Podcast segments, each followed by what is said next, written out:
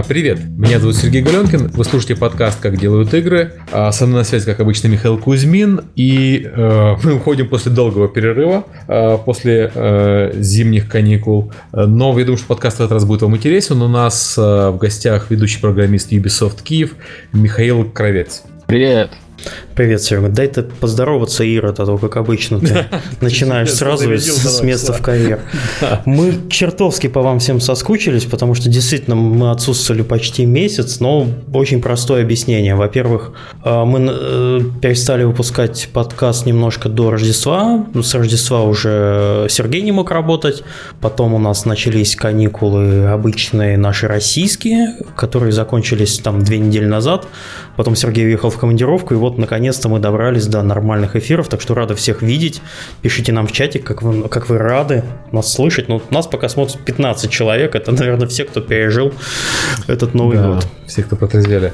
А, так, у нас, наверное, по плану традиционный Dev Night. А, в Днепропетровске послезавтра, в субботу, уже пройдет Dev Night а, Днепр, посвященный техническому арту. Организовывает э, сборная такая команда из DevGam, Up, Get Up и э, ребят, которые делали киевский DevNight. Должно быть интересно. Там хорошие докладчики. Приходите, если э, еще не записались, попробуйте записаться. Там есть лист ожидания. В принципе, можно даже по нему попасть. Вот. У нас, кстати, в чатике пишут, что Google наконец-то, видимо, в своем приложении YouTube запилила так, что чатик работает, так что нас mm-hmm. можно слушать и комментировать уже с мобилочек. Раньше этого не, не было тебе не работает, но вот, видимо, ну, не знаю, либо ты не обновил версию, либо непонятная, на непонятной платформе, так, отличной от дефолтной. На, на, на вражеской платформе, на iOS, поэтому да. Окей, так. А, э, Для разогрева предлагаем, помимо дивнайтов, немножко по новостям пробежаться, потому что на, нам тоже надо немножко в струю войти. Чем, да, чем, мы, чем мы занимались, ничем не занимались. Heroes of the Storm играли, почему ничего? Каждый вечер как штыки. Почти, да. Да, только один раз ты ходил сами, как без меня, в Evolve. Было дело. Гейшин, Гейшин, Гейшин, виноват. Ну, если кто не знает, мы новогоднюю ночь отметили с Серго Heroes of the Storm с, с, с разгромным счетом 6-0, не в нашу пользу, но... Подарили радость, да. Кто же еще играет в 2 часа ночи в новогодний, в, в, в Новый год? Это, это только такие странные люди, как мы. Давайте вот... Да, давайте горячую новость. Это обсуждение вообще всякого презентации Microsoft, которая была вчера. Вот, Сергей, расскажи нам, что там было. А, и смотрел ну, ли ты это безобразие? Что там было, это э, были анонсы по Windows 10, и был показан э, их э, я даже не знаю, как назвать, шлем, не шлем, очки аугментированной реальности HoloLens. А, собственно, две самые интересные темы. Во-первых, Windows 10 а, теперь будет включать многие, многие функции, которые были раньше только у конкурентов. Например, у них появилась Cortana. Cortana — голосовой помощник, который работает немножко похоже на Siri и на Google Now. Но вот по, демонстра... по возможности он вроде как круче. И чем у Siri, и чем Google Now. По крайней мере, так выглядело по презентации. Потом они сказали, что э, Windows 10 будет бесплатным апгрейдом для пользователей Windows 7 и Windows 8 в течение года. И это интересное решение. Э, видно, что компания пытается там расширять систему свою, э, убирать фрагментированность рынка, которая сейчас есть, которая достаточно сильно вредит Windows 8. Вот. И они, кроме того, сказали, что у них будет единое приложение для разных платформ и единое Windows 10 на разных устройствах. Вот э, я, кстати, хотел спросить у Михаила, верит ли он в это или нет? А, в HoloLens или в Windows 10? Единую Windows 10 на всех устройствах, как бы. Учитывая, что Lumia, они вообще не очень мощные телефоны. Есть, конечно, и мощные, но массовые устройства достаточно слабенькие. И вот Серега, можно тебя 10. спросить, ты точно в микрофон прямо говоришь, потому что тебя немножко тиховато да. слышно? А, меня или Миша? Да, Серегу. А, вроде микрофон. Микрофон, ну. Ой, ой, началось. Ой, ой. Отпусти микрофон. Серега. Вообще пропал. Ну вот, стоило спросить. Накладки прямого эфира. Серега, ты вообще пропал. Оп. Все. Мы потеряли этого человека. Здесь, Се... я здесь. Алло. Да, да, Серега, да. но сейчас вообще совсем тихо стало. Раз, раз. Два, три. Да, да.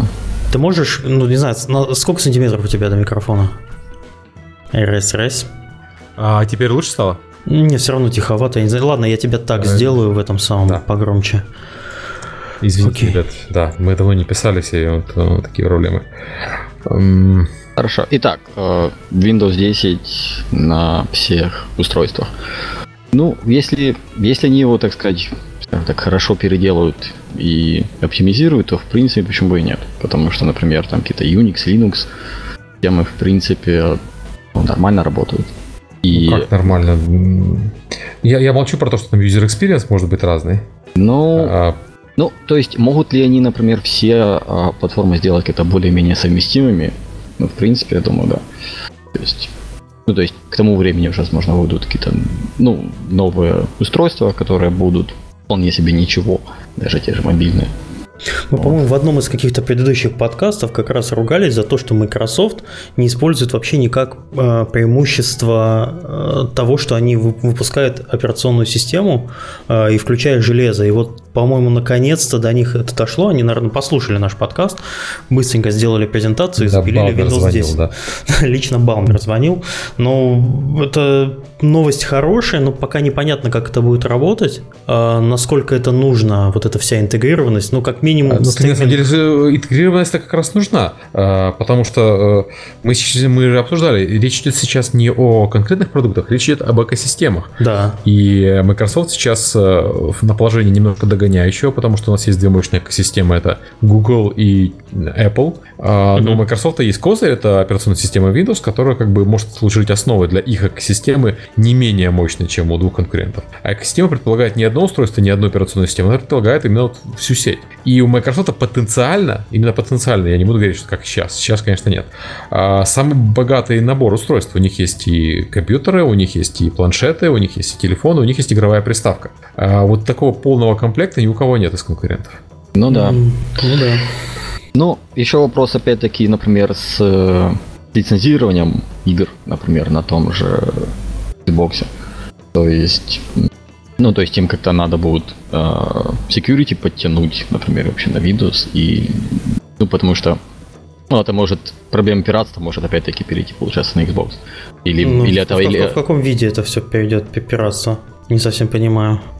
Э, ну, если система будет одинаковая на всех. А, все, я понял про что ты. Ты про да. то, что Xbox э, внутри он э, представляет собой измененную, видоизмененную э, Windows 10, и с этим может быть проблема там с ее взломом и привет, ну, да, как, да, как, да, да. Ну, смотрите, в Xbox еще нет Windows 10, они только говорят о том, что там будет. Э, это все. Ну, а как, это раз. А два, э, ну, очевидно, Потому что я, конечно, не программист, я сейчас глупость скажу. Мне кажется, что очень странно э, менять операционную систему на, друг, на другую операционную систему. Именно там же как бы речь идет не только об интерфейсе, но и речь идет о ядре. И при этом сохранять обратную совместимость игр, которые для Xbox One уже выпущены. Э, это можно вообще? Ну, вообще Microsoft уже однажды кинула всех, да. когда обновила Windows Phone 7 до Windows Phone 8 без обратной совместимости. И там вплоть до того, что людям нужно было э, менять устройство. Э, чтобы вот, идти ногу со временем. А еще, по-моему, с конца декабря или с начала января Windows Phone 8 вообще уже никак не, нельзя не заливать приложение, не изменять. То есть они передав, перестали выдавать господи, по-моему, не лицензия, а эти самые профайлы, которые надо подписывать в приложение. Так что для Microsoft это как бы не в первый раз, но я вот не думаю, что совместимость именно будет достигаться за счет там похожести операционной системы, а то, что там тот же Xbox, они э, интегрируют некоторые сервисы, которые доступны тебе на Xbox, чтобы управлять их с ПК. Вот это очень удобно, потому что мне иногда настолько ленивый человек, что лениво идти в зал или, не знаю, в зале, например, телевизор занят, там жена или, или дочка смотрит телевизор, а мне поиграть хочется, и мне что, консоль с собой таскать к себе в комнату и... Ну, ты знаешь, вот это, и, знаешь, вот эта теория о том, что вот э, телевизор занят, а я буду играть на своей консоли на чем-нибудь другом, ее уже успешно протестировала Nintendo. Ну, нет такой потребности, судя по Wii U, и угу. потому что люди не играют на экранчике Wii U, хотя можно. Вот, выключить, выключить телевизор или отдать телевизор кому-то другому играть на U. Никто так не пользуется. Ну, Я не думаю, что вот э, смотри, будет такая же ситуация Xbox. Ты смотри, Sony для, вот, для решения этой задачи выпустила PlayStation TV буквально недавно. Э, с, а у них... с осени они начали продавать эту коробочку в Европе. А, она в Японии доступна, по-моему, уже почти как год. Это как раз тот самый кейс. Ты берешь, у тебя консоль единая в доме, ты эту коробочку покупаешь за 100, если не ошибаюсь, 180, по-моему, долларов, mm. подключаешь к телевизору, подрубаешь к ней геймпад, и на нее происходит стриминг игр Э, с твоей консоли по локальной сети, которая находится у тебя там в зале. Microsoft тебе предлагает то же самое. Она просто смотрит на конкурентов, но им для этого не нужно, тебе не нужно отдельную коробочку покупать и платить 180 долларов. Ну Разве да, это не, не тебе, идеально. Тебе нужно покупать э, отдельную коробочку под названием компьютер, потому что стримится только на компьютер. Вот, а PlayStation TV подключается к любому экрану. А вот, кстати, раз. а вот, кстати, не на любой компьютер, а они... На компьютер с Windows 10, да, я понимаю, да. Ну, или на планшет с Windows 10, или на телефон с Windows 10, ну, правда, непонятно. Ну, с геймпадами. собираешься, да, да. Ну да. А, эм, нет, Что-то я, Microsoft, я, я другом. Microsoft вот, э, планов в комментариях вопрос да. был. А почему у, у Valve стримится с маленького экрана на большой, ну, то есть э, с компьютера на телевизор, а тут наоборот, это же нелогично. Кстати, да. Вот кейс Valve мне бы больше, наверное, подошел, если честно. И, то, что... и то, опять-таки, если мы посмотрим на, на применение э, вот именно валовского стриминга, он не очень распространен, мягко говоря. Ну да, я ни одного живого человека не видел, который бы так делал. Вот, э, как бы исследования, которые есть, показывают, что стримингом пользуется очень мало народу. Вот это все гики, которые пользуются им потому, чтобы попробовать. Э, вот как ну, бы массово, да, да. Да, массово он не пошел. Он массово, я не вижу, чтобы он пошел у Sony, не, не пошел у Nintendo. То есть Microsoft сделала, знаете, такое украинское выражение, было. Вот, э, что было.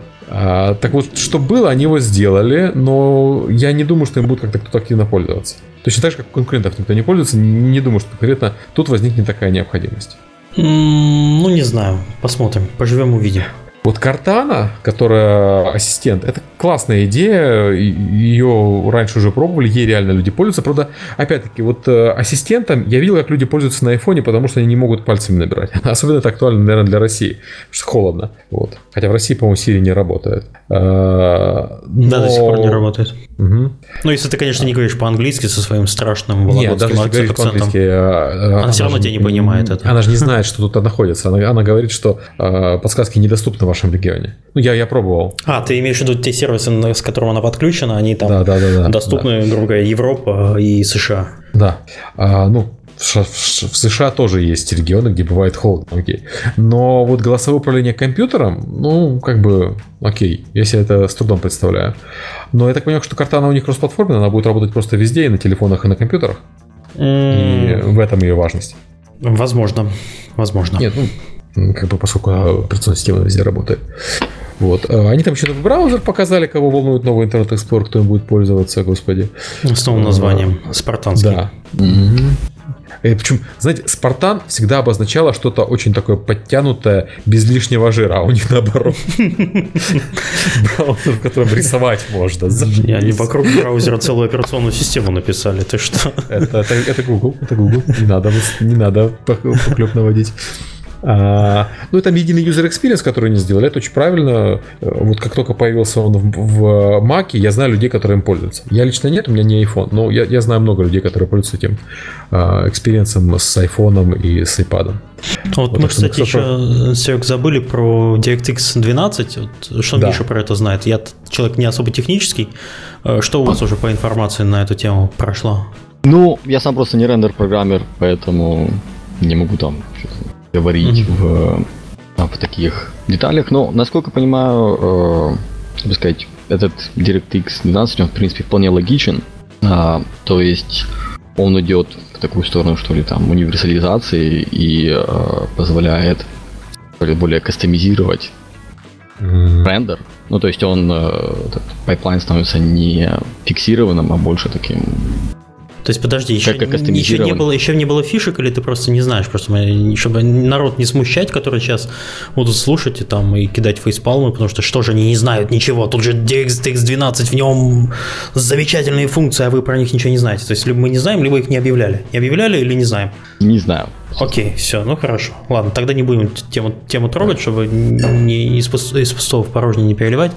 И, ну что? Окей, и главный, наш, ну не главный, наш любимый анонс, ну мой любимый, по крайней мере, анонс, это э, эти очки аугментированной реальности HoloLens, э, которые в отличие от Google Glass, который просто Google Glass это такой постоянный маленький экран смартфона а, в поле зрения, то здесь у нас реально агментация, 6 камер снимают изображение, передают его тебе в очки, и в середине у тебя поле обзора есть маленькое окно, где ты видишь что-то виртуальной реальности. Не все поле обзора, в отличие от виртуальной, ну, очков виртуальной реальности типа Oculus, который дает полное поле обзора. Здесь у тебя не полное поле обзора, здесь у тебя а, именно агментированная часть, э, только небольшое окно. Но это все равно очень круто, это гораздо круче, чем то, что было у Гугла. Вот, и они закрыли в итоге этот проект, как я понимаю. А чем круче, Серега? Вот uh, Google Glass так и не стал каким-то мейнстримом, его ну, купило 2,5 гига не, не совсем понятна была модель использования. Я, я когда он появился, я же говорил, я не понимаю модель использования. Я так понимаю, что за два года никто и не придумал модель использования для Google Glass. Ну да, кроме как еще одни и отображения нотификации тебе прямо в глаз, который да, кому, кому, оно, кому оно нужно. Мне, мне очень важно, что моя корова достигла шестого уровня. Да. Вот, э, э, не могу без этой информации обходиться. Но с агментированной реальностью Microsoft показала несколько примеров. Во-первых, можно делать очень крутые игрушки, там, особенно там, для подрастающего поколения, вот они показывали Майнкрафт а под Google Glass, где человек строит прямо в своем доме с кубиками.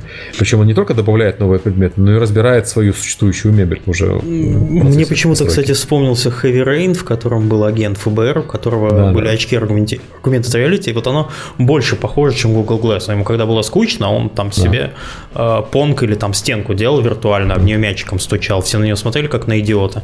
Вот, но игры вот в такой момент хорошо, но... Слушай, огром, я просто агментированной реальностью вот с детства интересовался. Это... Смотри, а, смотри, я тебе просто привести примеров кучу про, про то, как ее можно использовать. Ну, ну например.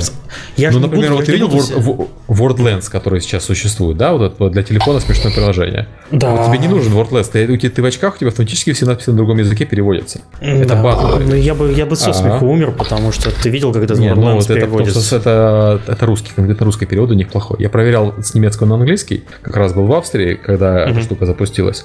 А переводит отлично вообще. Просто прекрасно.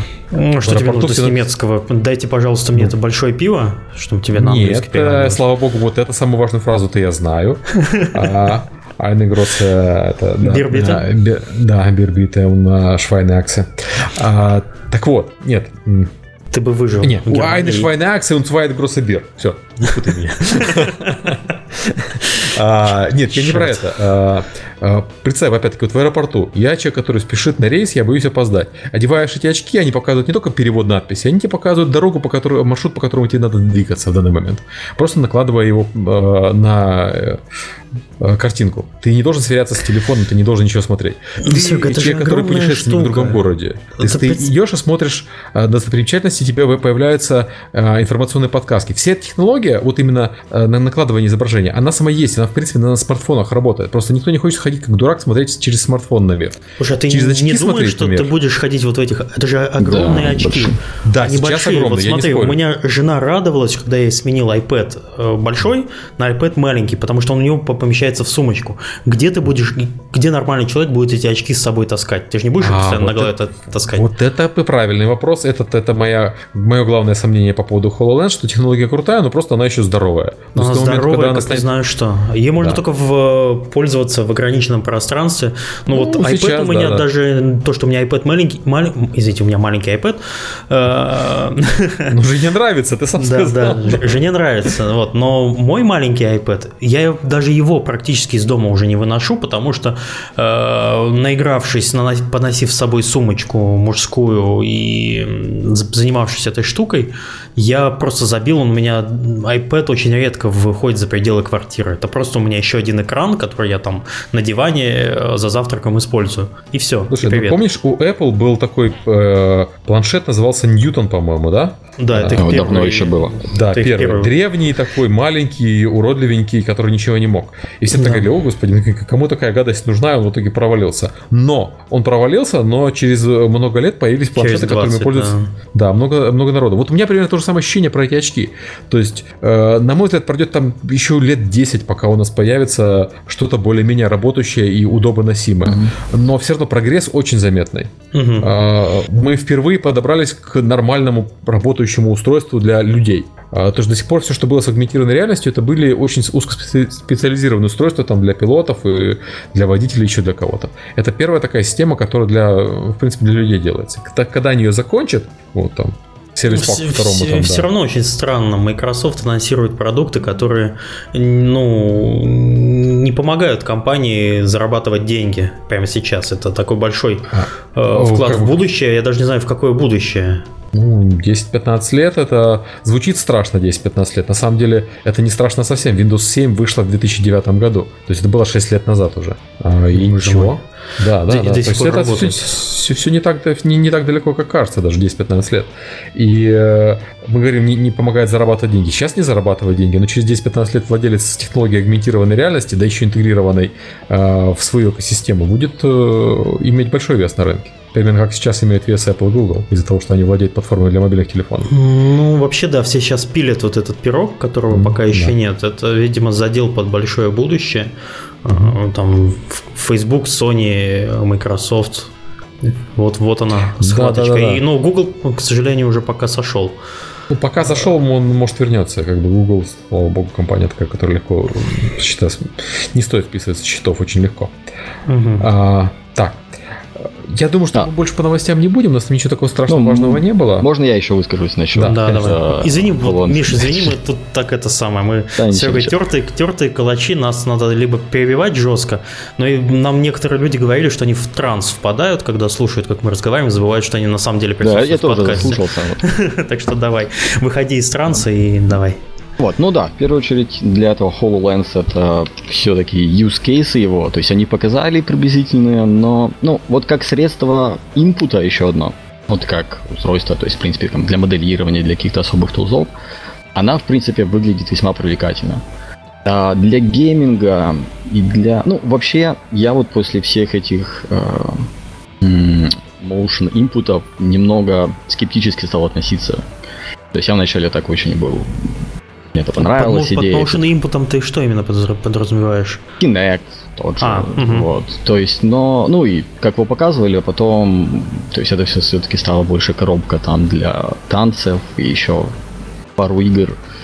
Ну, вот у меня что... дома есть PlayStation камера. В гости, когда приходят с детьми, вот дети с удовольствием пляшут под это дело. Не, она для, для, для, для тех же целей используется. Да, абсолютно. да. Но вот, но вот кроме как потанцевать, ну, хотя вот вроде потенциал технологии, ну, вроде колоссальный. Да, такое. распознавание Но... движений да, в реальном да, времени. Да. да, ну, просто Очень я считаю, круто. что сейчас вот эти все технологии, вот, Motion, включая там э, виртуальную реальность, Oculus, и я боюсь, что все-таки вот этот HoloLens тоже вначале ударится об эту же стену, это то, что они попадают сразу в такой своеобразный uncanny value, если знаем, что это такое. То есть это угу.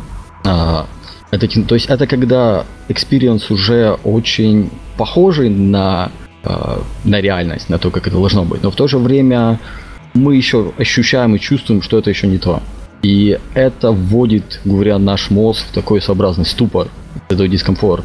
И ну и устранение вот этого вот Uncanny Valley, это такая весьма сложная технологическая задача. То есть да, за этим будущее, но первая итерация, я все-таки считаю, что эта технология, она будет еще такая весьма сырватая. Ну да, люди, которые пользуются Oculus, ну, например, начинают игровую сессию в Oculus, первое время жалуются, что надо привыкнуть к Oculus, а потом, после того, как они его снимают, надо отвыкнуть от Oculus, потому что ты да, да, да. залипаешь на, на, новый, на новый там поворот головы, и с, с этим все как бы тяжеловато. Ну, кстати, что хорошо, вот знаешь, у Oculus есть эффект сеточки из-за того, что ты видишь только э, рендеренный мир. А говорят, что у HoloLens даже в текущей версии вот этой сетчатого экрана нету. То есть уже здорово. Ну, сетчатый... Там, да. Подожди, это что такое сеточка? Эффект, эффект сетчатой двери, так называемый. Когда у тебя из-за низкого разрешения Oculus кажется, mm-hmm. что ты смотришь на мир через вот такую сетчатую, там, через марлевую ткань. Повязку. Какую-то. Mm-hmm. Да, да, да. Вот. Э, говорят, что у HoloLens такого эффекта нет. Подожди, ну, его да, уже дали кому-то пощупать, я вот не понял. Да, его давали прессе пощупать. Очень много отзывов очевидцев угу. об этой штуке. Вот они говорят, что она как бы сырая-сырая, ну, никто же не сомневался, но впечатляет. Ну, приходить, приходить через 15 э, лет, э, захватите денег, вот вам будет вместо айфона, если повезет, что-нибудь такого плана. Только маленькая, компактная от Ray-Ban.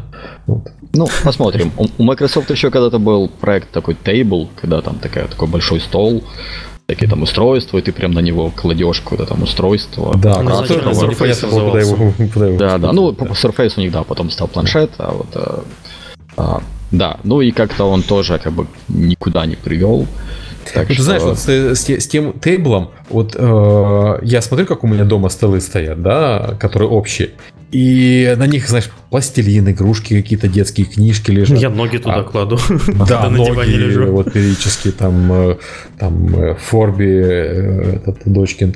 И, ну, то есть электронное устройство там лежит, может, одно-два. Соответственно, если, если бы это был очень умный стол, он бы со своего ума сошел из-за того, что... Если бы это был умный стол от Microsoft, он был синего цвета всегда такой, знаешь, приятненький.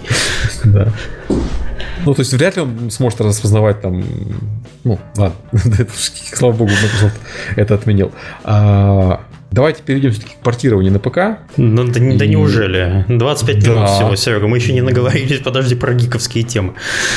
Это был сарказм, на всякий случай нет. Давайте перестанем мучить наших слушателей и пойдем...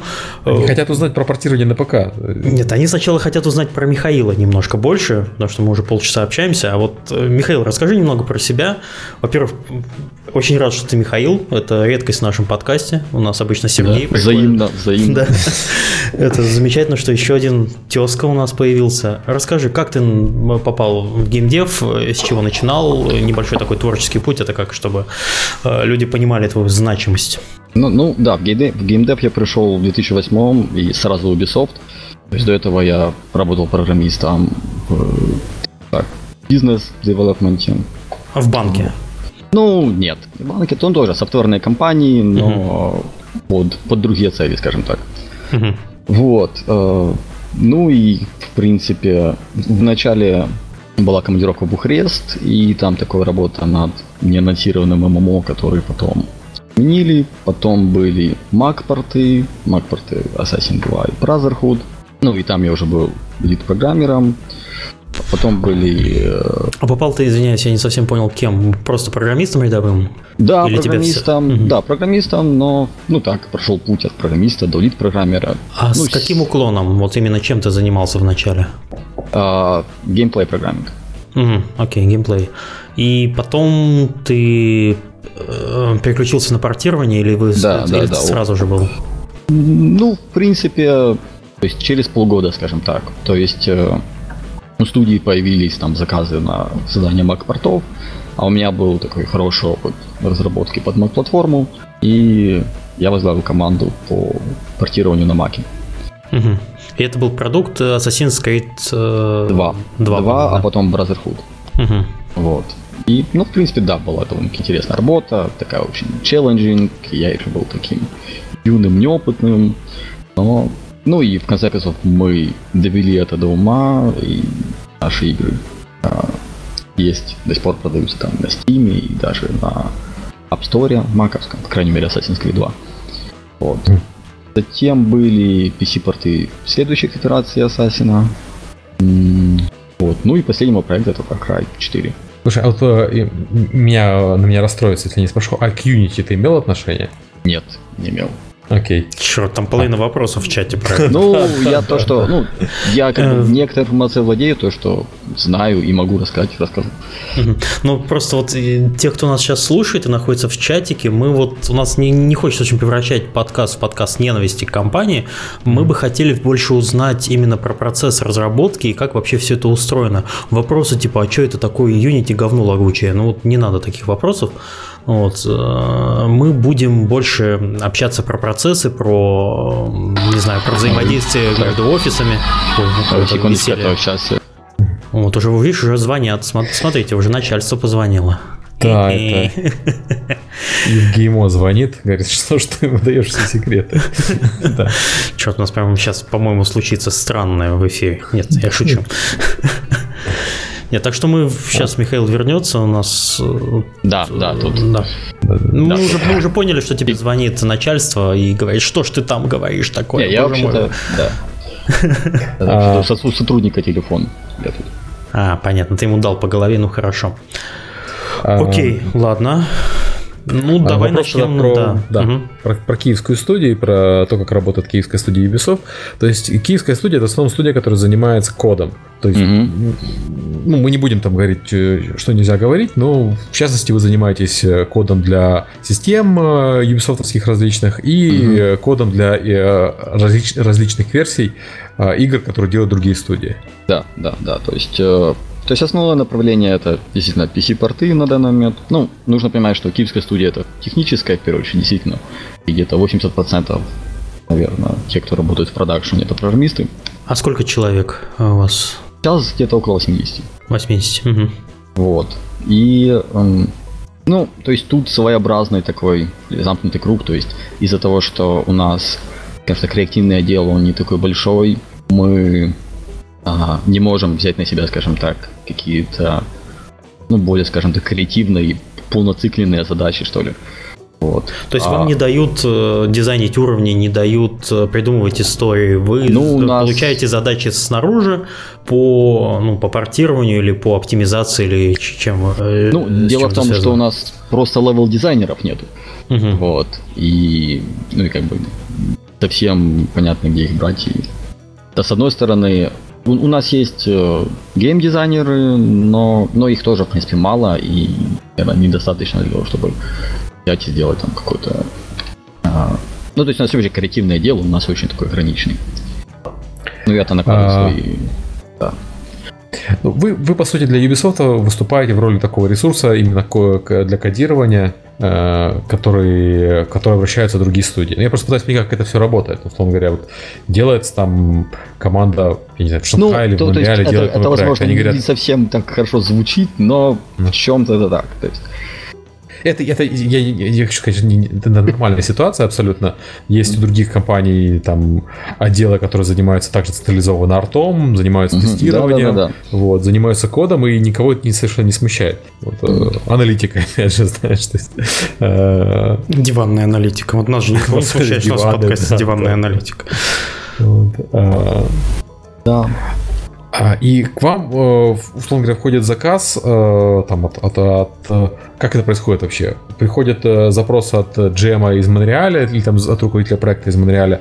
Ребята, есть ресурсы, у нас там в конце года надо будет поработать полгода, сделать порт Assassin's Creed 8 какого-нибудь. Ну, Серега, ты, кстати, очень пространно говоришь, вот давайте сделаем порт, а вот Вообще, на каком этапе разработки начинают задумываться о портировании э, продакшн студия, которая там тот же Монреаль или кто? Э, как к вам приходит задача, вот вы освобождаете ресурсы, ну просто хочется понять, в какой момент подключается именно ваш, ваш этап в разработке, именно ну, в момент портирования. Ну, у киевской студии есть уже какая-то такая видимость внутри Ubisoft, и ну, в принципе, она знают и знают там о наших там, специалистах, о наших там сильных сторонах. И да, в принципе, ну, это обычно все происходит там через Headquarters и через там high management проекта. Принимается решение о том, Киев там, будет там делать, например, PC-порт. Если в Киеве хватает ресурсов, то есть людей, то да, мы его начинаем делать. Обычно это где-то в пределах альфы, ну, между альфа и, и, и FPP, если понимаете, о чем я. Есть... Но если для тех, кто не понимает, объясни. Ну, это между таким первым прототипом, который уже вполне играбельный, и альфа. Ну и альфа это уже в принципе, когда весь контент готов. То есть, в принципе, для нас, конечно, лучше начинать чем раньше, тем лучше. Но из-за того, что мы не всегда можем приступить прямо так вот сразу, потому что, например, люди освобождаются и ну, в определенные моменты. И, например, основной версии, возможно, еще есть что делать, и, и мне очень хочется еще, чтобы мы начинали уже сразу э, возиться в их коде. То да. Mm-hmm. Но обычно это где-то действительно альфа. Может, за, есть, за, месяц, за месяц-два до альфа, скажем так. Вот у меня еще такой вопрос. Обычно в представлении кроссплатформенный проект... Ой, там, опять, сейчас я опять. Убей там сотрудника, пожалуйста, мешает. Что ж такое-то? Прям как, как в правительстве вообще, Серег. Ну, вот ты, вот ты детям звонят. объяснил, что папа, папа уже вернулся в подкастинг. Ты, мне Я своим тоже бы, объяснил. Кто себя плохо ведет, тот воскресенье в магазин игрушек не едет. Я не знаю, как Ubisoft у них мотивация устроена. Тот, тот я не знаю, тот, тот занимается портированием. И не пишет, и не пишет только занимается портированием. это, как, это же наказание, ты что, это же работа работает. У того отберут, у того отберут себя плохо ведет, тот не занимается портированием, тот стоит в углу. А тут занимается портированием без клавиатуры. Вот так вот. Все так. Да. Тут портируют на геймбой. Так, что, что я пропустил? Ты шутки а, пропустил. Такие наши типичные. Мы же пытаемся как-то паузу заполнить. Не, просто смотри, э, вопрос у меня был такой. Вот э, люди, ну, например, в небольших проектах э, портирования как такового практически не существует. Вот я там беру какие-нибудь обычные движки типа Unity, а, оно есть, но оно э, сразу же инструментарий предлагает сам движок. Вот mm-hmm. Unity он может сделать, сбилдить проект с минимальными изменениями, скажем, там на, э, на определенное количество платформ. У меня было почему-то какое-то странное такое представление, что в том же Ubisoft есть просто движок, mm-hmm. на, на котором делается проект, и потом, э, когда это нужно делать, ну, когда выпускается продукт под все платформы, э, это просто делается... Серега, не трогай микрофон. Серега, что ж ты творишь сегодня? Серега. Алло. Серега, в смысле меня сбил. Берется просто вот зачем, зачем нужна вообще внешняя студия, которая бы занималась там портированием отдельно, хотя, ну, казалось бы, давайте сделаем многоплатформенный движок, на нем нафигачим ресурсов, и она будет у нас везде работать. Вот э, почему это не так, например, в Ubisoft? Ну, ну, во-первых, это, скажем так, выгоднее э, основ... Ну, скажем так, вот мне кажется, что невыгоднее. Ну, давай вот этот вопрос ну, разберем. То есть... Зачем вы вообще нужны? У, у... Давайте, хорошо, давайте начнем, есть, так, с своеобразного обсуждения бизнес-модели, что ли, Ubisoft. Угу. То есть это, ну, с одной стороны, выпуск определенных там тайтлов, там, раз-два, раз в год или раз-два года. Это... А с другой стороны, это объединение усилий многих студий вокруг основных тайтлов. То есть, причем я застал в Ubisoft вот этот переход к этой стратегии, потому что как раз 2008-2009, а, то есть вообще там в геймдеве и Ubisoft в частности было там не, не все сладко. И э, было принято такое решение, то есть и было прям видно, как вот такие всякие проекты, которыми там ну, не очень перспективные, скажем так, которыми кто сидел, ковырялся, их практически все позакрывали, и, э, ну, и студии начали вот сообща работать над ними тайтлами, то есть там над Assassin, над там, Dogs, над э, Far Cry. Ну, я представляю, когда студии совместно работают, вот кто-то делает арт рисует, кто-то выполняет, ну, то есть кто-то контент клепает, грубо говоря, кто-то занимается управлением все это дело, кто-то программированием. А вот почему именно PC-портирование там вынесено вот, вот сюда? Вот я пытаюсь к этому свести вопрос. Ну, ну, во-первых, скажем так, вот основной команде, скажем, Монреалю, им, в принципе, выгодно взять версию, например, там, отдать Киеву, и мы его дальше как бы оуним сами уже. То есть вплоть до релиза это наша ответственность. То есть им, то есть их так устраивает, у нас есть э, как репутация, что мы, например, доводим дело до конца и, в принципе, ставим, выполняем задачу там уставленные сроки, но это не ответ на вопрос, почему, почему вообще так нужно. Я же начал с чего? С примера кроссплатформенного движка. Вот э, зачем необходимость... Извини, что я тебя вообще, возможно, не, не, понимаю. Пош, пошатнул сейчас э, такой экзистенци... экзистенциальный вообще вопрос задаю. Зачем вы существуете? Вот, но ты же можешь на него ответить? А, потому что это выгодно. Потому что... О, хорошо, вы, выгода. Э, да. Я, я, я, я же отвечу за Михаила. Mm-hmm. Михаил, я отвечу за Михаила. Я так понимаю, что учитывая, как меняется железо и как меняется платформа, особенно в текущий период, да, когда у нас наступил Next Gen, а параллельно еще там iOS всякие с андроидами, выгоднее держать 80 квалифицированных программистов, которые будут делать работу на лету для проектов разных студий, чем посадить этих же 80 программистов, писать движок, и пока они, ну, на котором все потом будут работать, пока они пишут этот движок, никто работать не сможет. Ну, то есть, сможет. если это представить себе в голове, что э, выгоднее держать отдельную команду, которая бы занимались PC-портированием, вместо того, чтобы держать внутри каждого, каждой студии, которая у Ubisoft там более 9 тысяч, э, в каждой держать маленькую э, команду программистов именно под PC. Но получается так. Ну, скажем, ну да, в принципе, Сергей в чем-то прав, то есть э, можно сказать, что это своеобразное распределение труда. Угу. Окей, ну такой вопрос меня устраивает хорошо, и ответ такой устраивает хорошо.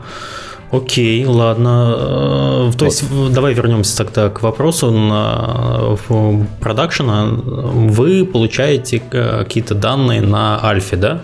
Ну и что потом происходит? Вот ты говоришь, что у вас ответственность, э, которую вы э, применяете, то есть сроки, но сроки все равно вам спускаются сверху, то есть там да, профизноса да, да. порт должен быть готов там к такому-то числу, потому, потому что у нас кросс-платформенный релиз, у нас все да, хорошо. Да, да, да. Вот. Ну и вот как процесс вот этот происходит? Вы получаете данные, и что с ними происходит?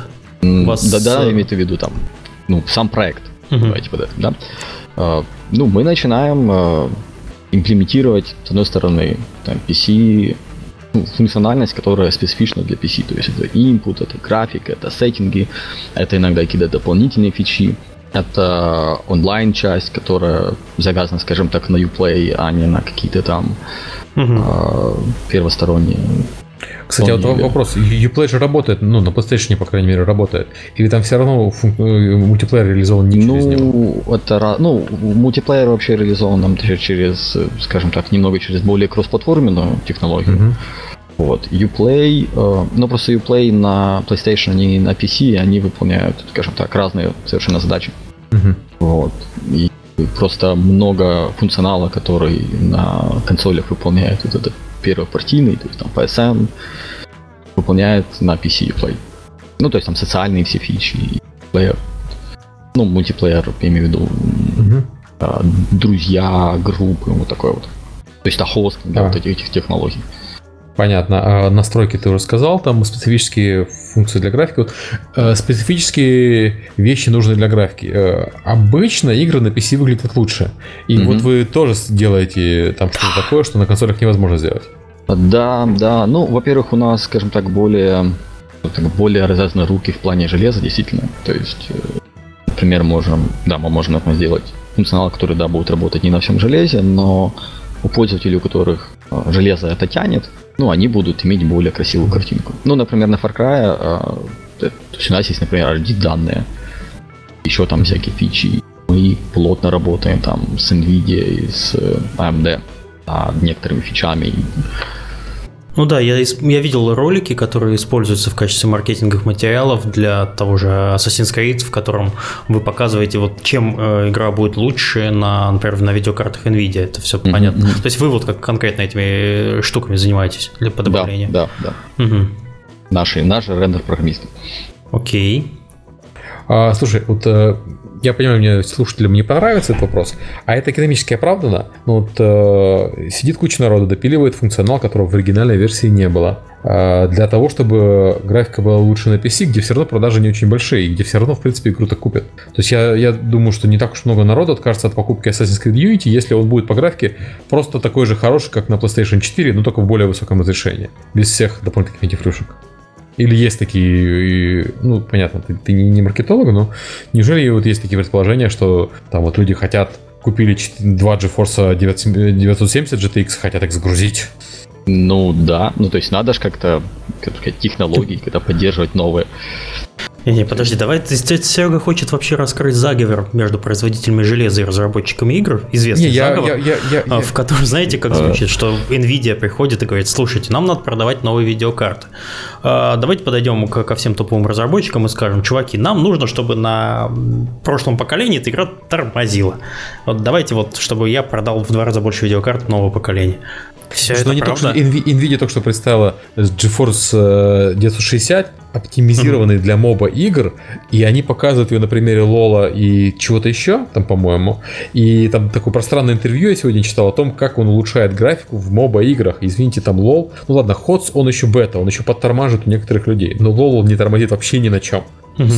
Я, я не знаю, ему же сколько лет-то уже, сколько, какая машина должна быть, чтобы тормозил лол. Нет, вот новая видеокарта специально для моба. Не, на всякий случай из про заговор это я пошутил, если кто не понял, там это.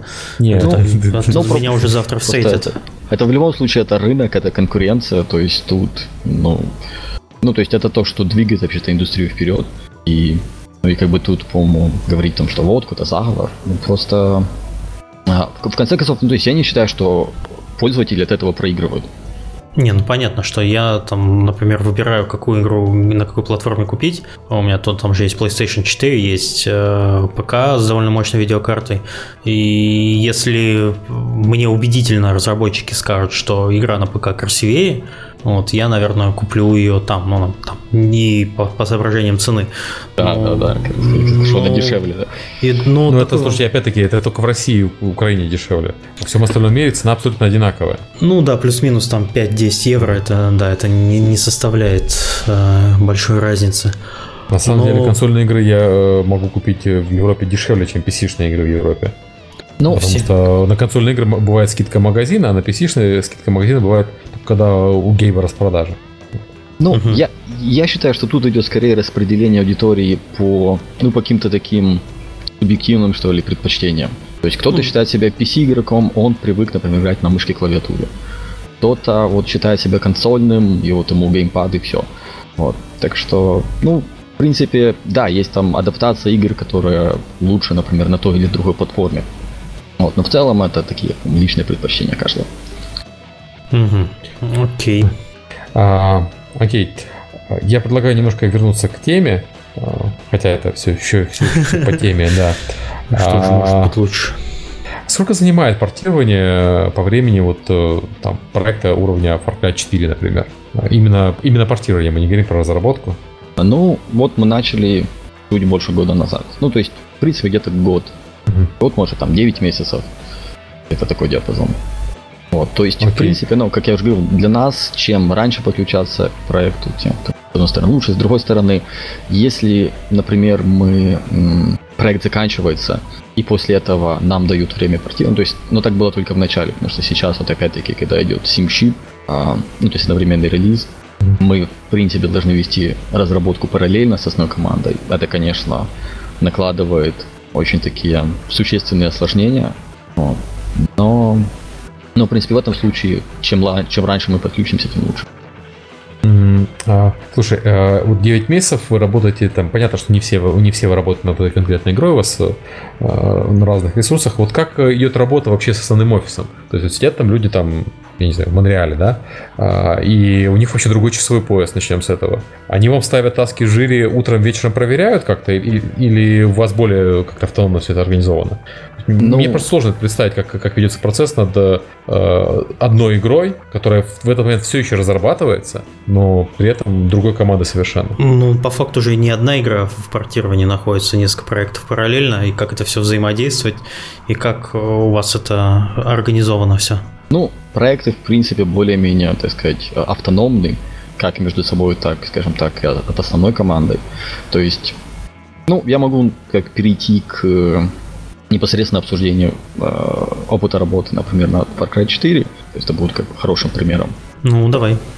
Э, то есть, в принципе, наше взаимодействие началось где-то год назад. Мы были в двухмесячной миссии в Монреале, и там мы работали над основной версией бок о бок с командой ну, то есть, а мы это кто? Э, сколько Я человек и туда? еще четверо человек, четверо программистов. Угу.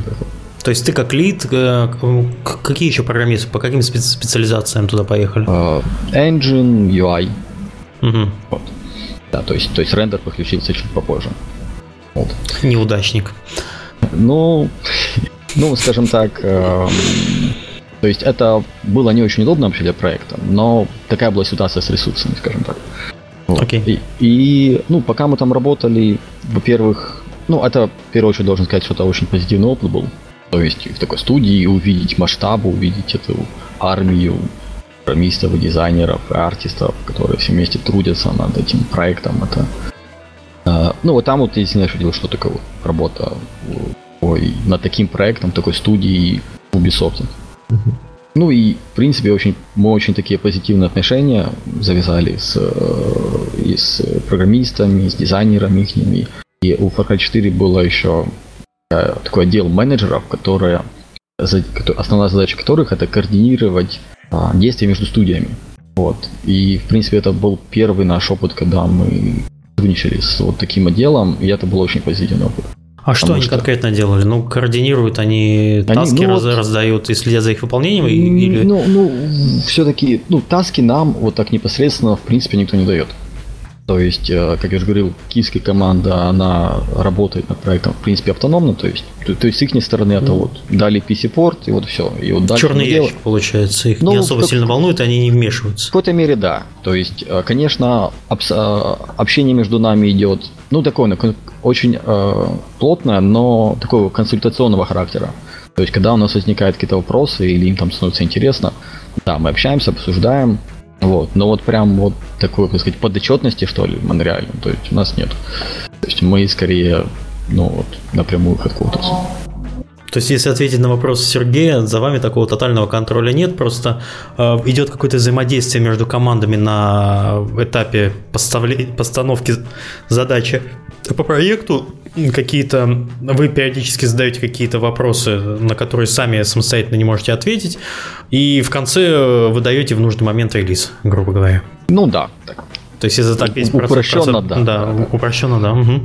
Х- хорошо. Вот. Угу. Ну, э, дальше... А что, Far Cry 4, да, ты, например, Far Cry 4 все это рассказываешь. Да, ну, э, да, Вот да. в каком состоянии был Far Cry 4, когда вы к нему подключились?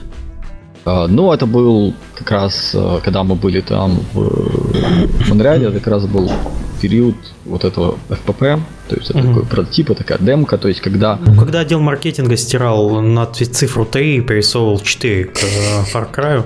Ну да, ну, как сказать, вообще это такая э, как это, ну, такой был неожиданный момент, потому что мы вот сидим, делаем, ну и вот игра выглядит такой весьма очень сырой. А потом нас собирают, устраивают демонстрацию, и там показывают такую, как бы, такую демку, workflow, в общем, ну, то есть геймплей, и там все просто выглядит просто обалденно. То есть это, ну, это было потом похоже на то, что показали на E3. Угу. Вот, то есть, ну, то есть, в принципе, уже вполне играбельная игра, ну, это же ну, как бы это vertical slice, это был маленький, да, да, да, да, да, на самом деле. То есть, да, контент. Ну, потом просто контент растет вширь, скажем так. Uh-huh. То есть потом там появляются дизайнеры, там, художники, ну и начинают там давать мир. Вот. Э, да, потом, когда мы вернулись, да, мы уже приступили непосредственно к задачам по портированию. Да, мы очень так плотно коммуницировали с э, маниальской командой. Ну, задача проекта была такая весьма, скажем так, напряженная. То есть э, там были, скажем так, сроков у основной... Ну, скажем так, мы, если да, про ну, мы работали в разных бранчах, э, делали сами интеграции из основной версии в нашу. То есть, ну и это давало, с одной стороны, нам возможность работать весьма э, независимо, но с другой стороны, вот сами эти интеграции, они весьма, ну, так трудоемкие сами. Вот. Ну и это опять-таки легло на плечи нашей команды. Вот. Toolchain, ну, про него можно поговорить отдельно. Коротко сейчас могу сказать, что он весьма такой сложный, комплексный, но, но что, то, в то же время он очень прощает с некоторых сторон. Работка. Ой. Извините.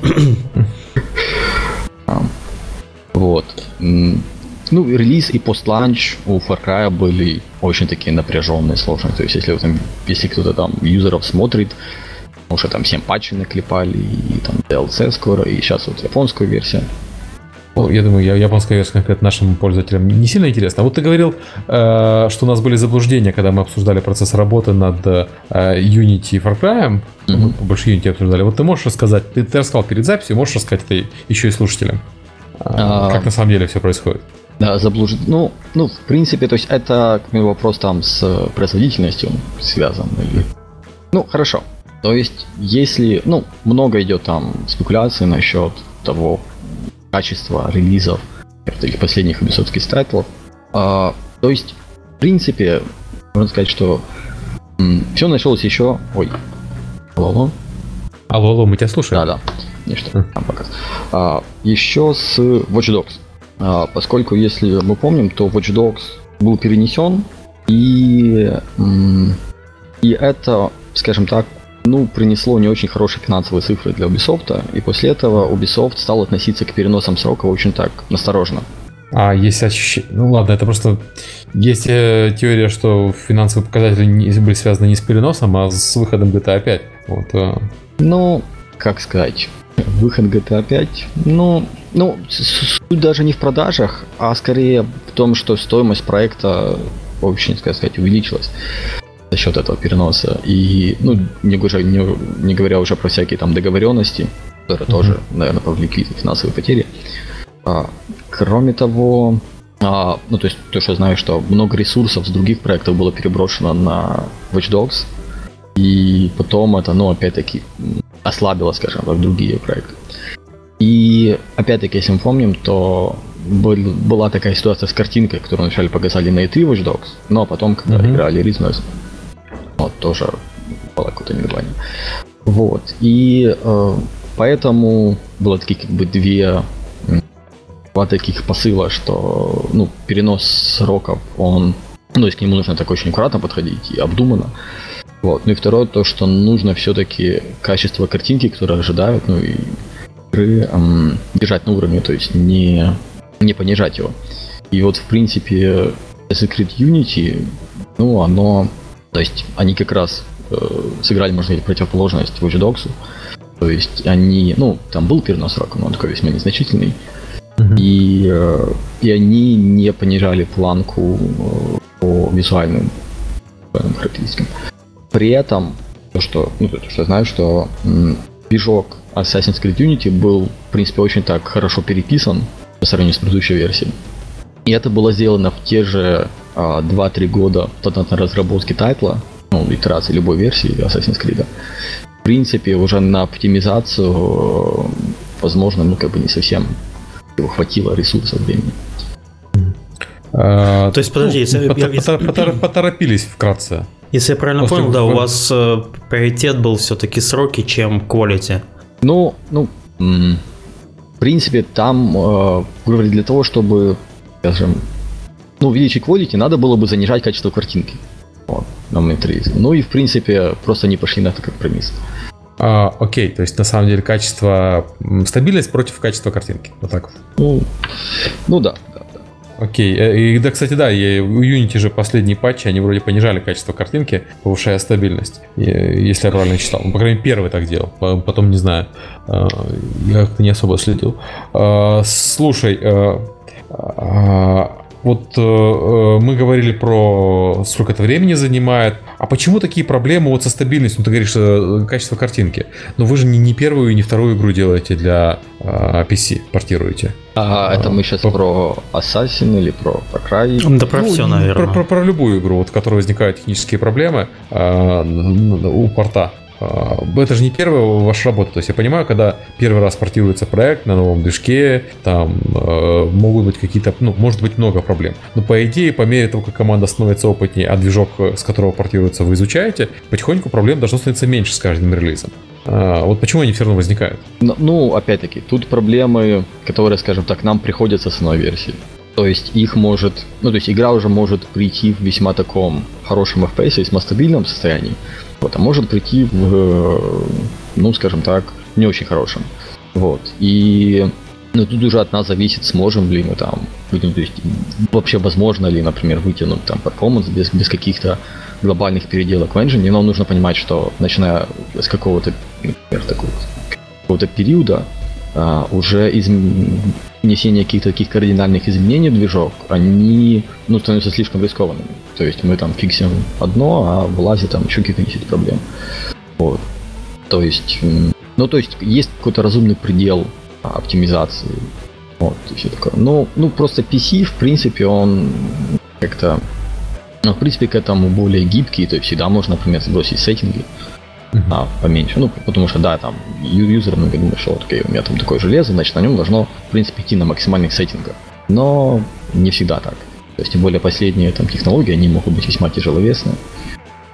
А, окей. Ну, я все-таки э, все равно не понял. Ты, ты на вопрос, видимо, или я неправильно понял ответ. А технологии тяжеловесные, настройки. Ну, ну, то есть, а э, почему багов больше вот, а, с, в новых версиях, чем в старых?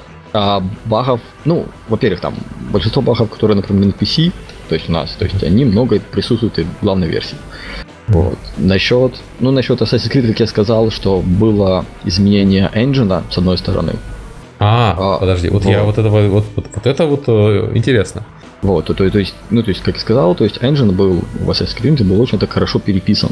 Ну, они же Unity взяли, то есть, не, не, не, ну, ну, Прям не полились совсем в название, ну, все нормально. Тот же Envil, но, но он такой хорошо переделанный. Вот.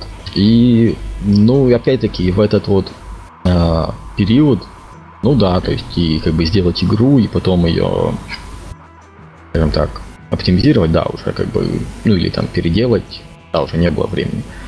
Так. Ну, просто если смотреть на вообще вот последний релиз Assassin, то да, там Assassin's Creed 3 и там Black Flag, ну, они, в принципе, более-менее там похожи технологии, то есть там мало что было нового. Ну, а Unity это такая, как, как революция, что ли. Французская. Да, да, да, вот. Ну и, ну и да, это, ну и это имело свои последствия. Все, давай на человека не давить, я так понимаю, он, мы сейчас возьмем и сложится впечатление, что мы на него перекладываем всю ответственность угу. по я да, нет, ну, моменту. Я, я, в ну, принципе, от, от ответственности, то есть никуда не стараюсь уходить. То есть, да, нет, но это, делаем, это не главная да, задача да. у нас в подкасте, как бы я выяснить, кто виноват, и как бы потом на него ходить, показывать пальцем. Для, для людей, которые ну, э, не понимают, что разработка проекта это все-таки не, не, не, не. не баран начихал. Как, у тебя на картинке в production. Фигак, фигак и в production, да. Да, да. Вот, а это все-таки чуть-чуть более сложно, и поэтому такие могут быть проблемы. Вот, и меня самому реально интересовало, почему вот конкретно в данном случае количество проблем выросло, потому что а, ну, вот с момента Assassin's Creed 1 мы наблюдали картину, когда в каждом следующем Assassin's Creed на PC ошибок было меньше. Я, угу. в принципе, больше играл, конечно, них на консолях, поэтому про ошибки в Assassin's Creed на PC я знаю только по, по ленте Твиттера. Вот. Я больше про консольные могу рассказать. И их с каждым выпуском становится все меньше, народ был более доволен. А вот Unity меня по этому поводу очень удивил. Я, я лично был уверен, что возьму Unity сразу на старте, вот, чтобы с Мишей играть в, в кооперативе. Но почитал отзывы и решил отложить покупку до вот э, какого-нибудь патча. Ну, я вот купил на зимней распродаже, пока еще, правда, не играл, но у меня сейчас просто это связано с тем, что у меня обострение по сетевым играм. А к mm-hmm. Unity я вернусь, ну, там, весной, наверное, где-то ну, к тому будет моменту. распродажа, я как раз к тому моменту и куплю. Mm-hmm. А, да. А, да, да. У вас еще как-то были какие-то упоминания насчет э, отдела тестирования? Ну да, ну то есть mm-hmm. то, то, что он как-то вот в последнее время там хуже стал работать или что такое. Нет, есть... мы не про это говорили. Мы говорили про автоматизацию тестирования, на самом деле, я помню. И про автоматизацию тестирования на примере Assassin's Creed я даже читал хорошую статью. Э, Слава Лукьяненко, э, когда приходил к нам в подкаст, он, по-моему, на нее ссылался. О том, что у вас э, значительная часть тестирования вот геймплейного проводится машин, ну, роботами. Mm-hmm. Ну, Ты про это хотел сказать или про, про другое? Не-не-не. Ну, то есть это, это, возможно, существует на стадии, так сказать, какого-то dev QA, то есть тестирования на стороне разработчиков. Но основное тестирование в Ubisoft это такое вне, ну, так сказать, тестирование отдельной студии, в основном этим занимается Бухарест. Uh-huh. Ну, вот у них там армия тестеров. И, в принципе, они, ну, нужно сказать, что они, в принципе, дают оценку, ну, весьма такую объективную. То есть, да, на протяжении проекта мы с ними там, ну, воюем как всегда разработчики с тестерами воюют. Вот. Но в принципе, да, они, возможно, не все баги, которые были после там, релиза нашли. А, но, ну да, но в принципе вот заключение по качеству продукта, ну то есть к ним в принципе претензий нет. Угу. А, окей. То есть они дали заключение, но... Да. Вопрос э, был в том отделе менеджера, я так понимаю. А, вопрос еще такой вот от нашего постоянного слушателя Михаила. А, по поводу инструментов для командной работы и управления проектами. То есть это э, инструменты ну, Имеется в виду какие-то процессы организационные или чисто тулсет? Не, ну смотри, э, я бы разделил так на, на две части. Есть у вас э, взаимодействие команды, то есть мы говорим про task management там, э, и есть потом э, взаимодействие команды, где мы говорим про ресурс менеджмент и про менеджмент знаний. И есть еще портфолио менеджмент, если вы имеете какое-то отношение. Вот э, обычно task management это жира, да, там э, ну, да, ресурс да, менеджмент там SVN какой-нибудь, а менеджмент знаний это Confluence. Вот хотел узнать у вас так же, Ну, у нас, у нас почти, да. Почти все это только, только место SV на Perforce. Ну, да, Perforce тоже очень частое решение. Вот. Ну, просто еще насчет там, организации команды. Да, мы вот сейчас вот сейчас Agile, Scrum, это так модно. Вот, то есть мы ну, мы пытаемся от проекта к проекту эволюционировать в этом плане. И, ну и в принципе это, насколько я вижу, очень такая ну, интересная модель управления. То есть, вы спринтами э, все, да? Да, спринтами. Ну, у нас есть, скажем так, некоторые ограничения, что ли, которые нам не дают реализовать, например, скрам в чистом виде. То есть это жесткие сроки и, и, и объем, который, ну, и таски, которые тоже, в принципе, нам ставят так весьма... Ну, у нас есть необходимый набор задач, которые нам нужно по-любому. Вот я вот это, хотел по этому пусковую сказать. То есть, ну, особенность скрама, что обычно скрам это да, на да, живом да. проекте, да, который э, по ходу дела меняется. А у вас же он не должен меняться, вы же портированием да, да, занимаетесь. Да, да, да. Вот это. Но мы все равно, ну, то есть мы просто берем некоторые там методологии скрама и его mm-hmm. э, их используем там этапы, э, спринты. Вот. Но, в принципе, мы от проекта к проекту стараемся анализировать, что мы делаем правильно, что нам подходит, что нет, ну и как-то эволюционируем. Угу. Вот. Окей. А, так. И вот тема по поводу опыта работы над Far Cry 4 у нас стоит такой пункт. Ну да, ну, я... мы, мы, мы это уже делали. Да, да, уже Все, мы с этого и начали. Окей. А, слушай, тогда у нас основные темы на самом деле прошли. У нас остались более общие вопросы. Правильно я понимаю? Что-то есть еще сказать про портирование? Ну, может, если какие-то конкретные вопросы еще. Не, ну слушай, конкретный вопрос мы там про DirectX 12 мы задавали. А, да, ну, ну на ну, самом да, деле ну, вопрос есть... с, с видеокартами и прочими вещами. Вот насколько далеко вы залезаете в железо? Или вы чем... Э, ну, нет такого вообще. Да, то есть оптимизация или какие-то да, да, да. задачи. Ну, опять-таки, когда... Ну, просто оптимизация уже такое статус, который часто начинается уже ближе к концу проекта, когда то, что оптимизировать, уже как-то более-менее устаканилось.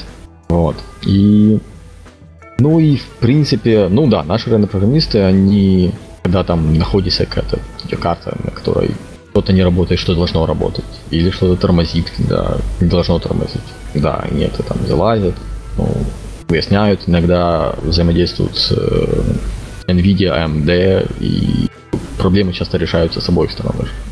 Так вот. Угу. У меня еще был такой вопрос, но он не касается конкретно портирования, а вообще это и совернуться к э, работе вашего офиса киевского. Вот конкретно про киевский офис. Вы кого берете на работу, как это у вас происходит? И вообще есть ли там стажеры? Отдельно меня ребята просили спросить. Ну, про... Ну, я могу говорить, например, про наем программистов. Да. Это, в принципе, тоже в рекрутинге как-то части принимаю. Угу.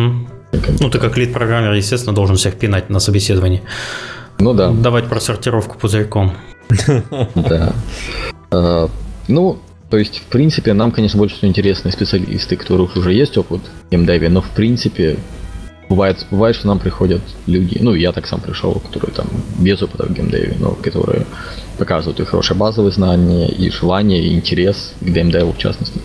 Да, то мы с такими тоже готовы брать, с ними работать. То есть вам сейчас требуются программисты или нет? Такой ну, прямой вопрос. Ну, в целом, как бы студия, да, сейчас есть в целом позыв к расширению. Угу, то есть вы расширяетесь и, и ищете таланты. Да, да, но при этом еще как бы нового человека нужно взять на какой-то проект. Вот. То есть, ну, у нас получается сейчас такой проект заканчивается, то есть у нас уже скорее мы людей больше освобождаем по другие проекты. Но в принципе угу. скоро должен начаться там, другой какой-то проект. Но там уже опять будем из других проектов людей назад забирать. И, и, э, ну и будем, наверное, рекрутить тоже. А со стажерами вы готовы вообще обучать людей тут? Со стажерами, вот вот? ну, со стажерами это, наверное, больше скорее к нашему HR. Вот. А, пока Но что... они есть у вас сейчас? Вот у нас просто на работе mm-hmm. есть. Мы брали студентов или там выпускников там буквально-буквально почти нулевых и занимались их обучением, потому что есть некая нехватка кадров. Вот. Надо же как-то воспитывать людей. Ну вот, на данный момент у нас стажеров нету. У нас когда-то были, причем, ну причем с Франции. Вот, то есть у нас, э, став, ну, то есть наем mm-hmm. стажеров, он такой, как бы сказать, э, на уровне компании, что и в целом происходит. То есть могут человека там какой-то другой стороны взять стажером в студию в другой стране. Вот, есть, Кстати, такая... интересный подход. У, у нас э, в Wargaming, наоборот, это от, от офиса к офису решается. Кто-то берет стажеров, кто-то нет. Вот. Интересно. Тут у нас еще в чатике спрашивают, но вопрос, к сожалению, на украинском, я не могу его прочитать, дальше понять не могу а. А, От Андрея. А чате где? Я, я сейчас на попробую прочитать, меня просто YouTube чат не показывает. Ну, ребят, все-таки подкаст у нас на русском языке, если хотите, чтобы... Э, у меня такая должность, я слежу за чатиком, но вот на других языках я не понимаю. Задавайте на русском, пожалуйста. Ну, прочитайте, может, в каком-то... Да я сейчас, подожди, я сейчас... Ой, нет, я не буду читать, это, наверное, у меня все выпилится моментально из подкаста, и ко мне уважение пропадет. Да, да, это известно. Или так, за издевательство Кто-то может объяснить, языком. как делается порт игры. Вот делает игру на движке, получает файл проекта со всеми скриптами и ресурсами. А что дальше? Вы открываете файл проекта и просто меняете настройки качества и дописываете определенные, э, определенные функции? Или вы полностью переписываете графическую часть, э, работу с сетью и так далее? Спрашивает Андрей Маринец. Маринец. Да, ну, это а... такой вопрос начального уровня, вот как... Э, ну, ответ это второй вариант. То есть мы, то есть мы действительно берем ну, то есть у нас есть скорее код, ну, на, на том этапе, когда мы приступаем обычно к портированию, в каком-то виде игра на PC, скажем так, запускается обычно. Запускается, работает. Ну, обычно потому что разработка основной версии, она все-таки в первую очередь идется на PC, потому что вот, и там редактор обычно тоже на PC. Вот. Э, ну, а потом, да, мы как бы или в отдельном бранче, или в том же начинаем э, вот это, в коде кстати, про... писать свой функционал, да про разработку на PC, это, кстати, основной аргумент он уже запускается. В, да, в войнах на форуме про консольные эксклюзивы. Вот, а почему этот, эта игра выходит только на PlayStation 4? Вы же все равно ее пишете на, на компьютере. И вот жадные издатели не хотят ее, чтобы пока игроки в нее играли. Это сейчас примерно такая штука происходит э, с, с GTA 5. Вот я такого начитался, и мне плохо каждый раз при этом. Вот, то есть э, ты это используешь как вот аргумент, что вот все равно делается на ПК, вы получаете как в каком-то э, в, в таком состоянии, что оно хоть как-то запускается, либо не запускается, либо что, что-то надо допиливать, вот, и потом уже э, занимаетесь по сути э, работой по стабильности, оптимизации да, и да. в прикручиванию особенностей э, платформы, видеокарт и, и прочего. Ну, ну да, ну и функционал тоже. Ну вот, например... Ну вот, грубо говоря, такой еще вопрос. Смотри, вот на консолях, консоль, почему хорош, хорошая штука консоль? Во-первых, у тебя есть заданные э, да, параметры по железу, да. по железу. Тебе не нужно делать, например, текстуры разного разрешения, ну, грубо говоря. Нет, ну, вот, ну, да, в принципе. То есть, ну, если ты точно знаешь, что у тебя игра будет вот на PlayStation 4, вот тебе нужно э, текстуры такого разрешения. Вот на ПК вам еще там, ну, понятно, что у вас движок, вы уже заранее, вы же не собираетесь там заниматься э, консольными эксклюзивами, у вас уже есть там текстуры всех разрешений. Но вот вам дают, и ваша задача так, чтобы эти текстуры нормально грузились там на всех настройках графики, на всем вот этом вот. Mm, ну да, но а, я вопрос не совсем понял в чем. А. Это было уточнение, по-моему, не вопрос. Да, это вот это вот уточнение было, это был, был не вопрос. А... Ну да, ну, ну вот, например, для примера, э, помните, по-моему, Dark Souls последний тоже вышел на PC. Угу. Вот. Ну и, в принципе, если кто видел, в каком он виде был, то есть, ну, то есть это просто, можно сказать, консольная версия, которая с каким-то совершенно таким минимальным набором функционала э, перенесена на PC, то есть там даже ну, то есть там даже вот иконки все время э, ну, от э, консольных, от геймпадов. Ну, я думаю, что порт Resident Evil 4 вообще никто не победит. Там же даже ну, вышки не было, по-моему. Ну, да, что-то в таком духе. То есть, А, ну и вот а, там троллинг насчет там GTA. Ну, конечно, у них, наверное, еще, есть еще какие-то такие финансовые интересы, потому что, в принципе, если бы, наверное, не было пиратства на PC, такого, какое оно есть, то и игры бы на нем выходили, скажем так, поживее. Это с одной стороны. Но с другой стороны, например, тоже Rockstar, они просто не хотят выпускать какую-то такую вот, ну, порт в неполного функционала, что ли. Uh-huh, поэтому, uh-huh. ну и поэтому им нужно еще какое-то время, чтобы его там довести и ну, чтобы такой Там еще конце концов... аккаунт прикрутить надо. Ну да, да, да, да, да. Ну и еще такой от Сергея Тихомирова для меня странный вопрос. Перевод с DirectX на OpenGL руками или как-то автоматизировано? Ну, ты, правда, не понимаю, зачем это делать. Ну а, хорошо. Наоборот же, по идее. Обычно наоборот. То есть, если ты делаешь консольный проект, он обычно там он на OpenGL, а вот как-то ну, это есть какие-то вообще наработки или все это уже за, заранее? Ну, это, это все обычно на уровне движка, но вот я могу сказать, что вот когда мы делали Mac порты, то перед нами наоборот ставилась задача угу, поддержать да, ну, OpenGL вот Да, угу. и, ну и там ребята действительно пилили рендер так, основательно, чуть ли не с нуля. Вот. А, в, ну, в современных, ну, опять-таки, а, если, ну, во-первых, вот этот Next Gen, то есть они уже больше так, рендер похож на PC-шный. На вот. Xbox One, например. Да, да, да, да, да. Так что, ну и опять-таки, как я сказал, игра обычно уже в каком-то виде запускается на PC. То есть э, поддерживание, например, некоторых фич или перенос их поддержки именно на DirectX, да, это каких-то усилий требует, бывает. Но, но эта задача уже, скажем, не такая актуальная. Угу. Еще такой вопрос. Э, ну, возможно, ты не имеешь права про это говорить. Над какими сейчас проектами вы работаете? А мы это вообще киевская студия? Ну да, киевская конкретно. Ну, сейчас у нас в основном это пост-ланч Unity Far Cry, э, затем э, Uplay работает, Trials, ну, то есть, ну, то есть, э, да, Trials, вот. Угу. Это, по-моему, все, о чем я могу сейчас сказать. Ага, ну вот, вот, примерно так. Far Cry 5. Ну там в чатике уже намекают. В чатике написали про Far Cry 5, да. Окей, а, слушайте, и тут был пункт э, про состояние геймдева на постсоветском пространстве. Ты его вписал, ты можешь что-то сказать э, хорошее или ничего, извините. Ну да. Практичный геймдев. Мы, кстати, затронули такую тему, как там стажеры, там ресурсы, да, в принципе. Да. да, то есть, ну, вообще и IT, и геймдев, в частности, а, в первую очередь основываются на ресурсах, то есть на программистах, на, на специалистах.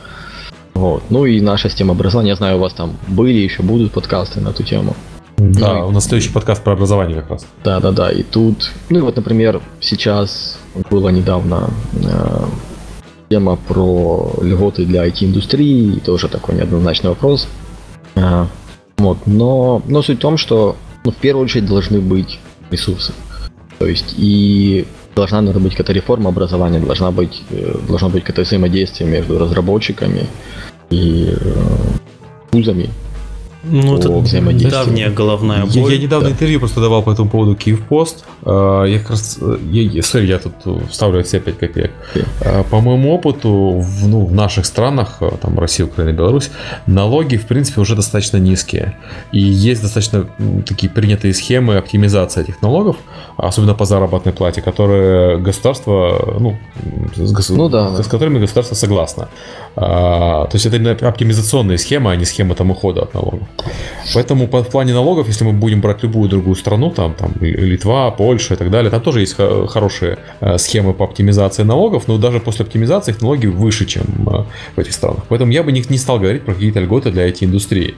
А, ну, то есть в плане снижать налоги IT-индустрии и так налоги хорошие, уже конкретно способны да, со, со сравнению с остальным миром. А тупо давать денег IT и игровой индустрии, это означает, что просто, просто э, воровать деньги, прикрываясь IT и игровой индустрией, а зачем нам такой на карму надо? Вот. Mm-hmm. А, а проблема действительно, на самом деле, у нас в странах исключительно с кадрами, как во всех остальных странах. Она, я бы сказал, связана не только с образованием. Да, образование здесь... Но еще с, с утечкой еще, да. Да, с утечкой. С э, утечкой кадров, а утечка кадров, к сожалению, происходит, во-первых, потому что нет интересной работы, во-вторых, потому что нет э, у человека там человек недоволен страной, условно говоря. Ну да. Не да, нравится да. там политическая ситуация, экономическая ситуация, там на улице грязно, и поэтому публика, ну, люди могут уезжать. Но вопрос Да, мусорить раб- месте. Да, да. Вопрос интересной работы на самом деле остается. То есть э, я видел, как люди возвращаются там и в Ubisoft, и в Crytek, и там в Wargaming в Киев возвращаются, несмотря на все разговоры, возвращаются из других стран, из далеких западных хороших. И э, потому что проекты интересные. То есть я бы не сказал, что вот э, там чисто все можно кивать на политическую, там, экономическую ситуацию. Ну да, ну у нас, в принципе, в студии работают и иностранцы. То есть Мгм. можно уже говорить, скажем так, в пределах какой-то там ротации. Вот. Ну, к сожалению, наверное, многие из них э, тут, ну, то есть приезжают сюда, потому что там идут здесь на повышение. Вот. Но, как сказать, тем не менее, ну вот действительно должна быть какая-то улучшение, что ли, в целом какого-то экономически-социального климата в стране, для того, чтобы сюда, отсюда не, отсюда не хотели уезжать, и сюда хотели приезжать иностранные специалисты и здесь работать. Вот. Ну, ты знаешь, э, опять-таки, не- нельзя чисто... Ну, я, я согласен, что улучшение там нужно, но нельзя чисто кивать э, на э, экономические э, ситуации без проектов. Была в свое время ситуация в британской игровой индустрии, где-то в второй половине 90-х, когда оттуда уезжали студенты, вот закончил институт по специальности там программирования и э, прочее э, IT, и сразу же свалил работать в Канаду, Америку или еще куда-нибудь, или в Европу, во Францию. И они очень долго над этим бились, при том, что э, ну, Англия явно не сильно хуже по экономическим и политическим э, ситуациям, чем Франция или там Британия. Да, это достаточно дорогая страна, но она не невероятно дорогая. А уезжали, потому что не было интересных проектов, было мало работы. Да. Ну, задачи, ну, я считаю, все-таки задачи, они, если, например, будет а, в целом ситуация и с ресурсами, ну, в первую очередь с ресурсами более-менее благоприятная, то, в принципе, ну, и задачи туда будут идти более интересно. Вот. Но, то есть, а- особенно хочется отметить, что если, например, технически у нас там есть там КПИ и вообще какое-то сообщество программистов весьма такое сильное, то вот креатив, ну, и есть, бывает там, кого учиться, то вот в креативном отделе, ну, у нас, я считаю, более так, а, пробелы более серьезные. У нас нет Потому- формального образования вообще никакого в этом. Да, да, да, да, да. Ну и вот, когда вот, например, таки был в Монреале, когда увидел всю эту армию э, дизайнеров, художников, level-дизайнеров, sound design, то есть... а, и... С образованием. Да, да, ну то есть высококачественных специалистов, которые этим уже не один год занимаются, которые, ну, которые есть джуниоры, сеньоры, там, лиды, там, директоры креативные. Вот. Ну и вот понимаешь, что у нас э, просто, ну, их взять негде, вот, вот для того, чтобы собрать такую большую команду. Ну, может, Ну, не согласны с этим? Не, не то, что не согласен, я бы сказал, что у нас э, э, сложно найти, возможно, креативных лидов, э, потому что у нас э, картина, ну я вот наблюдаю картину следующую. Человек занимается геймдизайном в Украине. Занимает, занимает, достигает некоторого, некоторого потолка, потом уезжает в Германию, в Канаду, во Францию. Там работает, работает, возвращается, лидом возглавляет здесь проект. То есть мы такое видели э, как минимум в двух крупных компаниях Ну да. в Украине. Это, это если А, и возвращается. Если возвращается, да, понятно. Э, И проблема в том, что вот этот этап, где ему скакнуть нужно вы- выше своего уровня, его просто нет в Украине. Э, Вот таких проектов, на которых он мог бы поучиться у старших товарищей. Но поскольку вот такие люди возвращаются, они, по сути, становятся теми старшими Да, товарищами, да, у да. которых э, следующее поколение может учиться. То есть э, не, не все сразу. Ну да. Э, с- Смотри, такая печальная нота на самом деле. Да, на такой ноте не, не стоит заканчивать подкаст. Давайте что-нибудь про позитив в индустрии. Ну, ну все И равно. нету позитива, и все такие раз, и нету позитива. Что делать и что? Чуть Heroes of the Storm вышел. Вот, у нас патч 1.6 вышел для Блица. Там, я не знаю, что у вас хорошего вышло. У нас Новый год скоро закончится. У нас Новый год скоро закончится. Да, у нас вышел DLC, скоро новый патч. Вот. Да. Японская версия, которая никому не нужна. Не, ну почему? Я думаю, японцам нужна. Ну да, японцы. Тут еще спрашивают про размер зарплат, но я не знаю, наверное, никто не ответит на такой вопрос. Это обычно конфиденциальная информация. Ну да, да, да. Зарплаты у нас обычные. То есть, Вот так вот. Не, ну я с- скажу, что обычно компании, особенно крупные, они не могут себе позволить сильно переплачивать э, выше рыночной стоимости. Выше да, обычно держится зарплата на уровне рынка, то есть никто да, не под... занимается де... ну, как не демпингом, а вообще всяким таким странными ну, то есть, вещами. Да, перебивает зарплату обычно либо компания, которой нужно срочно много народу. Вот был не к ночи быть помянут Вокстер, который этим занимался. Да. А, да. К счастью, обычно это маленькие компании, а, а не размером с Вокстер, потому что ну, они открылись, им срочно нужно набрать людей, пока начать делать проект. А, и они на рынок не, не сильно влияют. А крупные компании не могут себе позволить завышать зарплату, но крупные компании там есть свои преимущества, да, там стабильность, интересные проекты, поэтому им нет необходимости даже завышать проект, чтобы быть конкурентоспособными. Если мы говорим там про Ubisoft, там Crytek, э, Wargaming, там зарплаты хорошие, но я бы не сказал, что там какая-то фантастика, да? Ну, да. Ну, но, вообще, да. Но при этом, то есть я должен сказать, что вот зарплаты, например, и где-то там, ну, в европейской студии, Франции, то есть, ну, они не так уж сильно различаются. То есть, mm-hmm. да, ну и в принципе это, ну и как бы это не только Ubisoft, это вообще, по-моему, программистов, насколько я знаю, потому что там в странах соци- сильной социальной политики там зарплаты более выровнены. То есть у нас такой идет ну, разница между, например, зарплатами у IT работников и как бы в целом. Ну, тут есть такой, кто производит конкурентоспособный продукт, кто-то получает как, как конкуренты. Так кто живет на дотациях от государства и просит экономической помощи, кто-то получает, соответственно.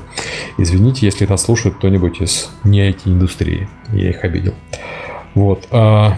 Давай, наверное, Серега, тогда резюме небольшое подведем. То, что мы сегодня с тобой... Знаешь, как О... в Соус Парке было? Я сегодня очень многое понял. Да, а, вот, а, а, ну, вкратце. А, разработка а, порта начинается где-то за 9 месяцев, э, от 9 месяцев до года до релиза, примерно на этапе альфа-версии. Угу. К тому моменту, когда основные работы по консольной версии уже проведены. По контенту. По контенту, да. Разработка идет в отдельном бранче ну, на основе кода консольной версии. Ты поправляй, да? Михаил, если ну, мы это, не так То есть поняли. это, как бы сказать, это скорее опыт, например, Far Cry, скажем так, но в целом это очень сильно различается от проекта к проекту. Uh-huh. Вот. И говорить, что там пока, пока вот, когда основной контент уже готов, это тоже не совсем так. То есть, говорил, мы очень так параллельно ведем разработку, ну и это очень так усложняет нам жизнь, потому что мы работаем там с кодом и данными, которые у нас там под руками меняются, и когда приходится там еще там пере, Э, перечинивая там по 10 раз, потому что на каждом изменении в основе версии оно отламывается. Угу. Вот. А, так, а проблемы э, с э, Assassin's Creed Unity графикой были вызваны тем, что компания решила не ухудшать качество картинки, потому что был негативный опыт по Watch Dogs. И вместо этого, ну, как бы в балансе качества картинки и стабильность, пойти в сторону качества картинки. Ну, по чаме, собственно, эту ситуацию исправили. А, Плюс был, была смена движка на каком-то да, этапе. Была смена то есть он отличался от Assassin's Creed, Assassin's Creed 3.4, то есть там был доработан. Это тоже вызвало определенные проблемы. И а, Компания Ubisoft нанимает программистов, у них идет э, активный обмен опытом с другими офисами. А работа, разработка э, идет э, параллельно и более-менее независимо, только с координацией. Да, вот это, кстати, для меня было небольшим открытием. Да, да, Я да. вообще считал, что офис по портированию это такая жесткая подотчетная работа, в которой ты, ну, не знаю, каждый ну, не знаю, каждый там день э, отчитываешься по таскам, э, как-то взаимодействуешь с менеджером э, с запада. Оказывается, все не так, так как офис уже работает довольно давно, процесс налажен, и портирование для глав, главной компании выглядит как черный ящик чаще всего. Спускается задача с, с ресурсами, потом в назначенный срок ты получается релиз. Ну да, Я правильно да, да. понял, да? Да, угу. да. То есть ну, то есть мы им предоставляем какое-то планирование, то есть как мы видим наш план. И набор, ну, то есть некоторый набор функционала мы сами предлагаем. Например, ну, например, Far Cry это был, это там мы называем session браузер, ну, то есть там, где юзер может не только там quick match, а выбрать сессию, uh-huh. при которой бы то есть это, в принципе, функционал, который инициирован киевской командой, заимплементен. Вот. То есть, в принципе, когда мы что-то копилаем, нам дают go на него, и мы его доделаем дома. Ну, вот. ну, вроде бы вот так вот все получается. Вот так вот да, эти работают все. компьютерные игры. А, скучно и продуктивно. А, да. Да спасибо, Михаил, что пришел. Спасибо, спасибо всем, кто слушал. У нас следующий подкаст будет про подготовку кадров для игровой индустрии. К нам придет два человека из компании Mail.ru, Alot Steam, которые, ну, кроме работы в Mail.ru, еще работают в Скримскуре.